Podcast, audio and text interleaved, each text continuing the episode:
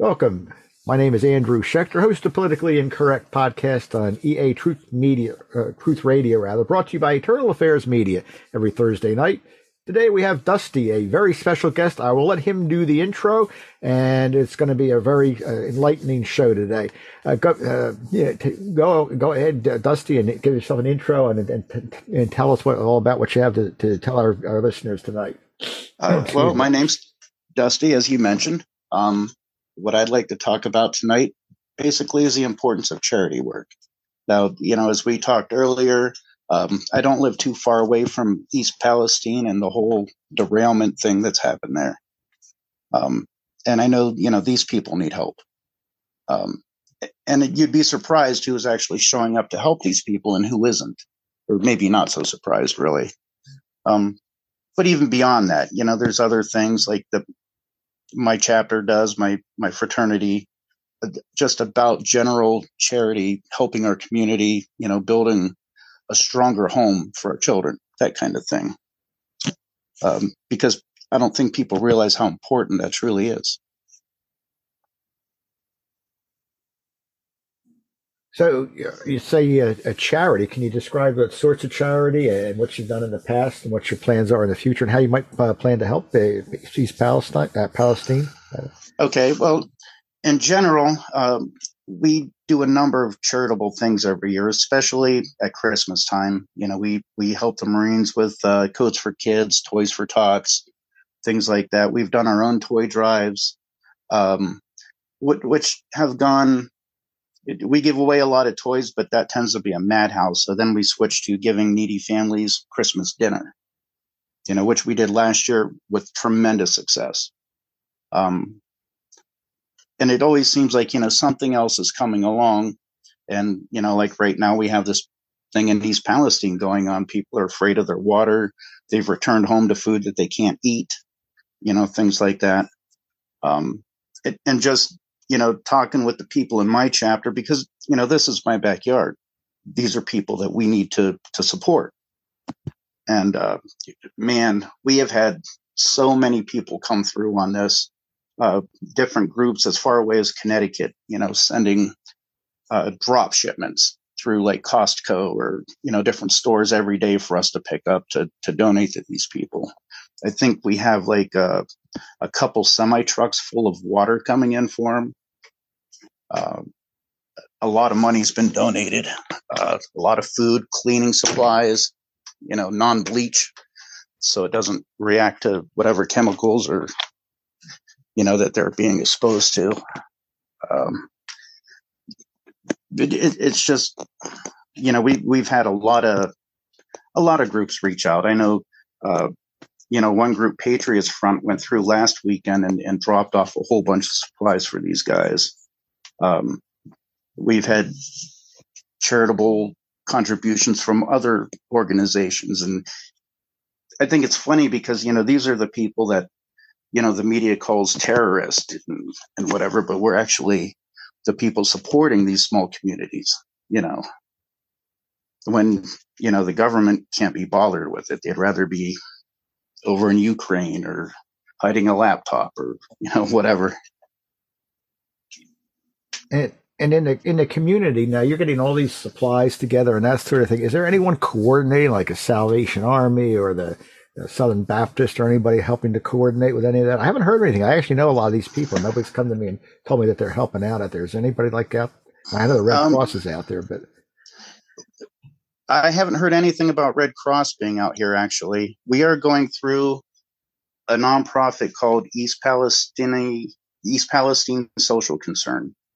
And it's just a couple old ladies who collect things and give to the community. And we've overwhelmed them with what we're bringing because we've tried to keep them updated, you know, as we collect things, because our drop-off dates at the end of the week.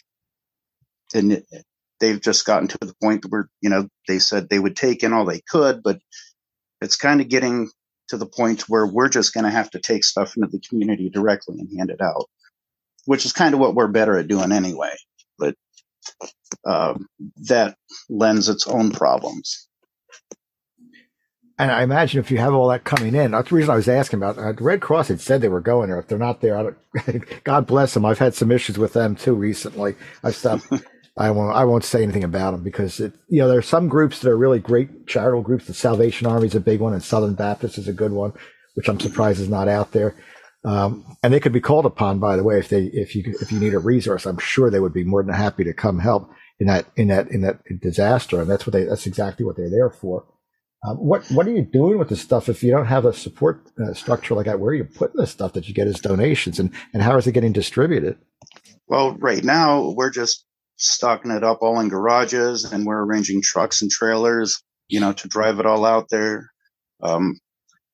The place we're dropping it off at usually isn't open on the day that we're dropping it off. So we told them if they would open, you know, we would actually bring everything in. We don't expect two old ladies to unload a bunch of trucks, you know. But after that, there was one guy that said he would donate his yard that we could set up in, and you know, we're just going to try to get this stuff out to the people. That's what they need, you know.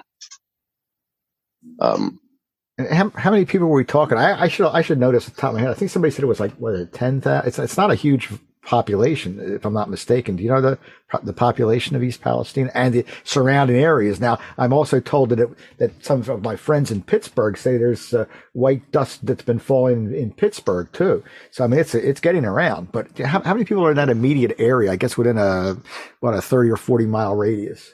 Do you know? Well, East Palestine itself is about 5,000 people. It's a very small community. Right. Surrounding that, you have a number of towns, which I would say are around 10 to 20,000 each. Now they're saying that this affects a 30-mile radius. And if that's the case, you're talking like the entire county in itself, Columbiana County, Mahoning County, because East Palestine's right there and into Pennsylvania. You know, I think Allegheny County, or I'm not sure really about the counties affected in Pennsylvania. But I'm pretty sure this extends far beyond 30 miles. But I know like the people in East Palestine right now need the most help. And, you know, we try to work outwards from there. So we were talking too, and you know, I'm always looking for Hayden Biden and see where he goes. You know, if somebody sneezes in Pittsburgh or somebody sneezes in Los Angeles or Philadelphia, right on the forefront, they're knocking at their doors. Joe Biden, hey, look, we'll give you some support, we'll give you resources, and shaking their hands and everything else. And it seems that Joe Biden isn't even in the country right now. Who's there to help? From our government and from our people who care about it, the little guy, not the big cities. Well, it's the little guy that's helping right now. I mean, if you look at the government's actions, CSX, the railway company, they sent their own crews around to do testing, but before they would do testing, they wanted people to sign agreements to agree to hold harmless and indemnify, you know, before they would even do any testing. We haven't seen FEMA. We haven't seen EPA, you know, anything like that. So it's just patriots standing up and, you know, saying these guys need our help and this is our backyard. And he had a former president show up, I believe, not mistaken. He's coming. Yep. And, there you go. That's the person who cares about the average citizen. I mean, look at who cares about what. I mean, when you look at big government, the only thing they care about is the big city. You know, they want everybody to be pushed into a big city where they can control the population. And if you're in a little town, they just don't care. It's really a shame. Well, I hope you get everything you need out there. If there's anything we can do, let me know. If there's anything that my listeners can do for you too, this will post shortly. And if there's anything that any of our listeners can do to help out, please let us know. Sure. Well, I know we're not the only groups helping. I'm sure there are church groups out there doing things, you know, and other groups as well. Like you said, you know, the Salvation Army. I would check with the Red Cross. I don't know. See what we're doing. We don't take general donations. We do from certain people because we know and trust them and they know and trust us. And there's, you know, not an issue as far as, you know, they can send us money and we can show them a receipt what we bought with the money. And that's really all it takes, you know, because we don't keep any donations that we take in. It all goes out to whatever. But, you know, we don't have an actual, you know, nonprofit or anything like that to send donations to. It would literally be one-to-one donations. And I don't recommend that for people who don't know each other, just in general, you know. But there are groups that are reaching out.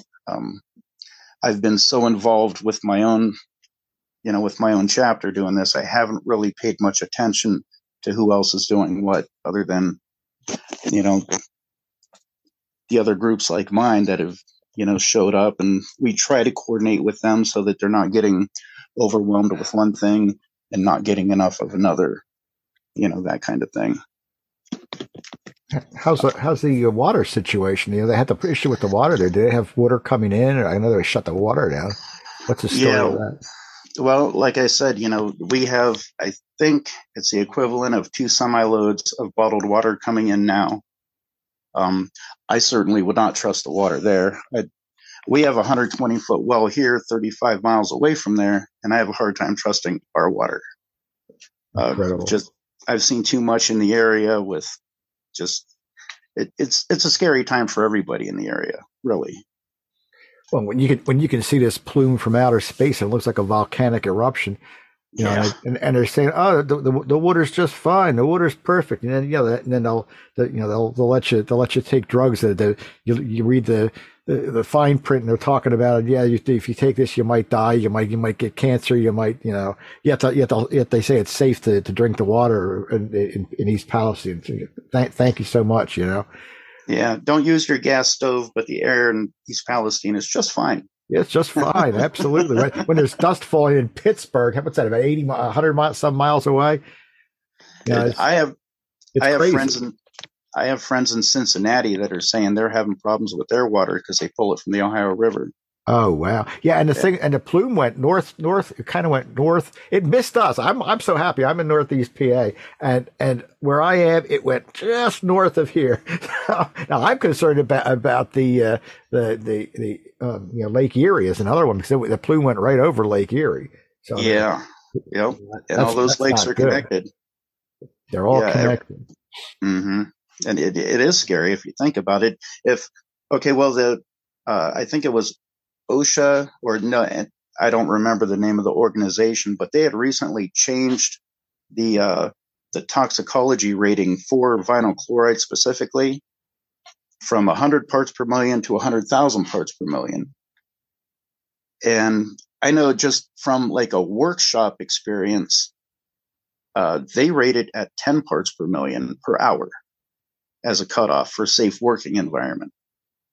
So this stuff is very toxic. So you'll probably be interested in this. I don't know if you're aware of it. I wrote a book on experience I had with a Bulgarian whistleblower, and I actually went over, almost got killed a couple times in chasing this guy down and getting the info. But in the process, I learned a few things. One of them, I learned that, you know, where I am, about 15 miles away, is a nuclear reactor, and the guy, this whistleblower, was saying that the radiation levels in the rivers and in the air across the country has been going up, and they're thinking it's some kind of sabotage. It's a long. So I'm not going to get into that now.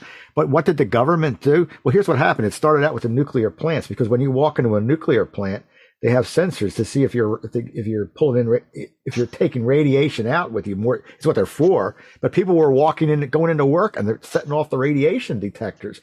And it was doing it all over the country. So the government got involved, and the CDC came in, and they said, you know what? What the heck? They doubled, they tenfolded the amount of radiation that you're allowed, so the sensors won't go off. Rather than find what the problem was, they made it 10 times more than you could have. And they even said, oh, a little radiation is good for you anyway. They actually said that. They quoted that. I mean, this is insane what's going on. It really is. Yeah, vinyl chloride is not safe, especially that much is definitely not safe. It's crazy. Well, the total crazy thing about that is that they burnt it. They burnt it, exactly. Why would you do that? We're not allowed to do that in the fire department out here. They literally dug ditches right alongside a drainage ditch that goes into the creeks that lead to the Ohio River. And they dumped all this, over 100,000 gallons of vinyl chloride into a ditch and lit it on fire. And from what I hear, that causes it to combine, or well, once it burns, it, according to what I've heard, it becomes hydrogen chloride and phosgene. You know, neither one of which are good. Yeah, phosgene is very dangerous. I had experience with that in my chemistry years many years ago.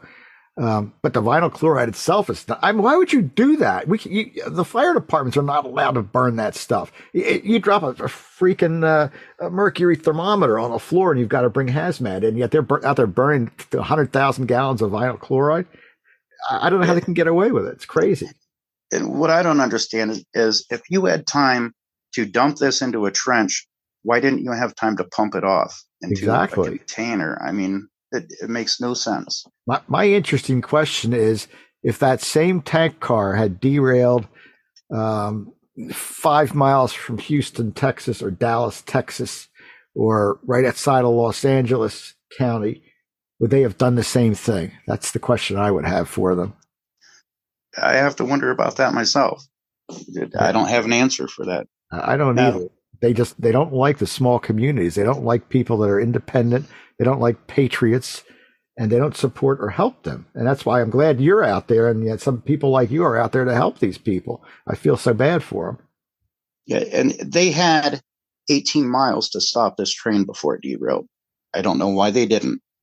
That's insane. People have checked into it. You know, they have sensors along the railways that take pictures and things like that. And the car that caused the derailment, that 20 miles back in Salem, the one wheel was glowing red. It had locked up 20 miles away, throwing sparks out of it. It was on fire. And they had time to slow down. They had time to stop. I don't know what happened as to, you know, why they weren't warned or why they didn't stop until the train derailed. I don't see how that could have possibly happened. Somebody wasn't paying attention, or something went wrong, and they're not telling us what. Yeah, and it's interesting because the ones that run the railroads are very dangerous anymore. It used to be you had a conductor in the front and a conductor in the rear and one in the middle.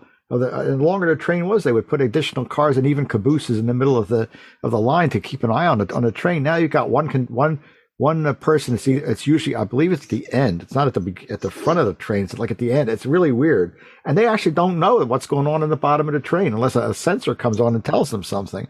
You know, I've experienced that in the fire department too, where trains going down with sparks and flames shooting out of their wheels, and the conductor doesn't want to stop because they have a time schedule.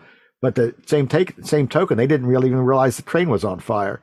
So, but people saw it. They should have let them know. They've got radios.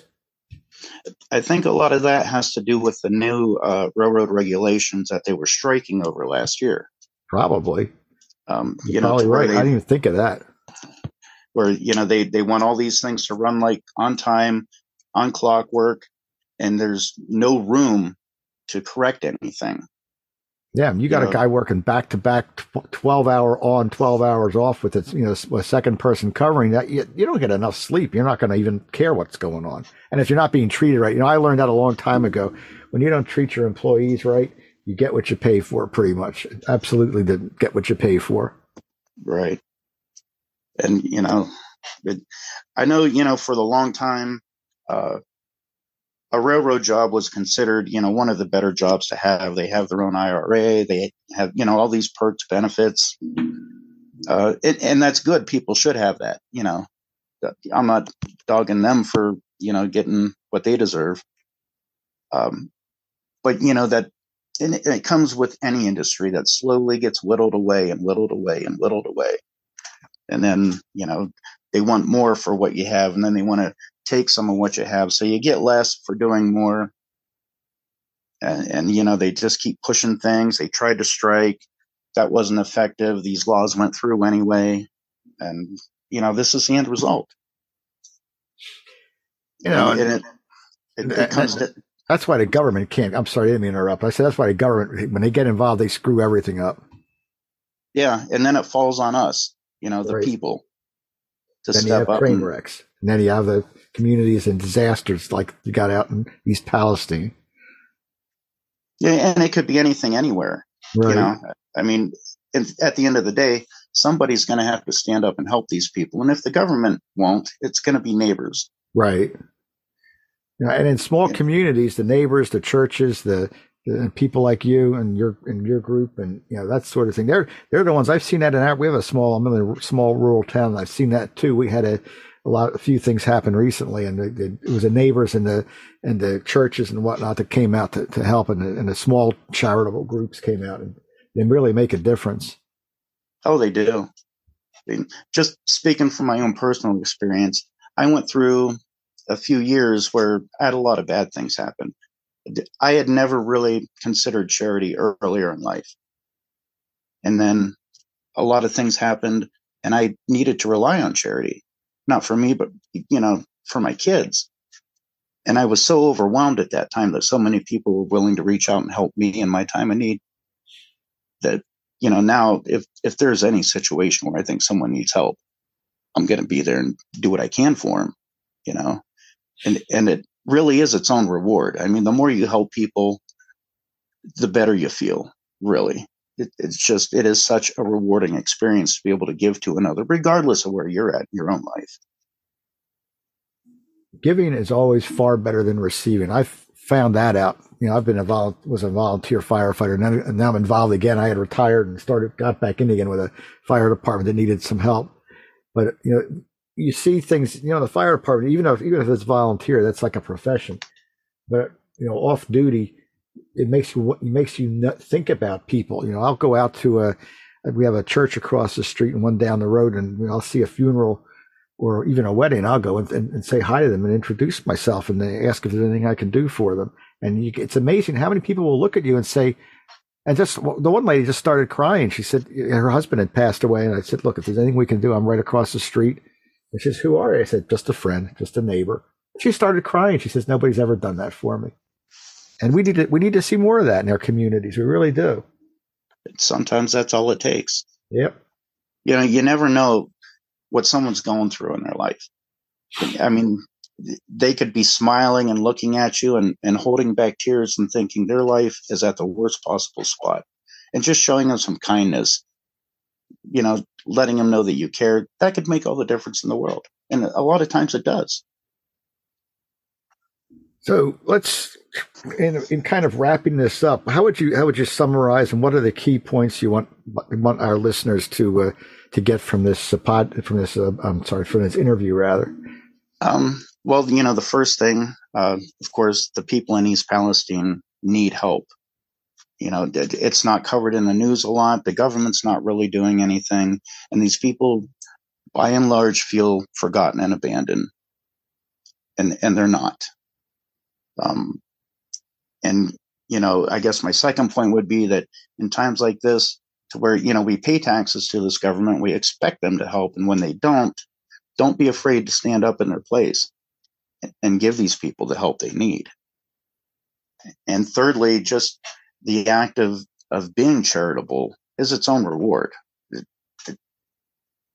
I know it's made me a better person. And I'm sure, you know, if anybody who is new to the thought of giving charitably, I think they would find the same in themselves once they actually, you know, started to try doing it. It doesn't matter where you're at in life. There's always something you can give, whether it's time, money, attention, you know, whatever. There's all kinds of things you can do.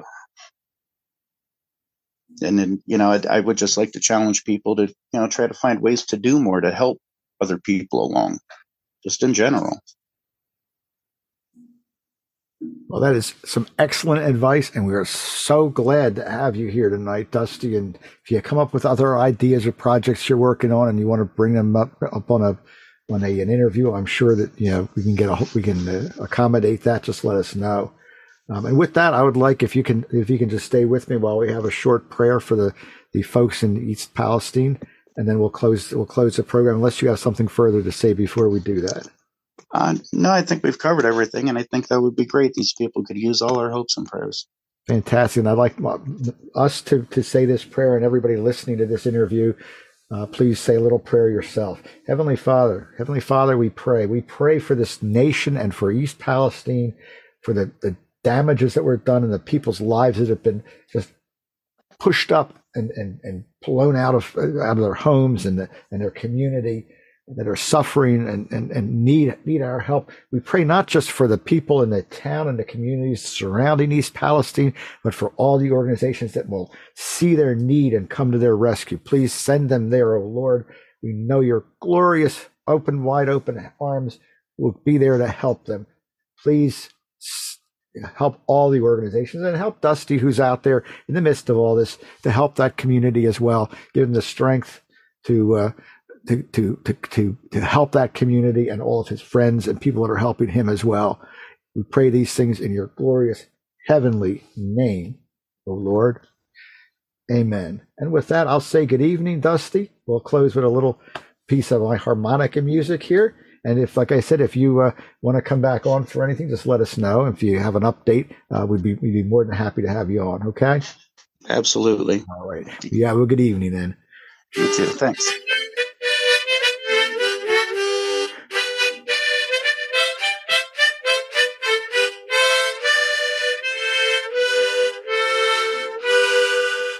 Have a good night. God bless.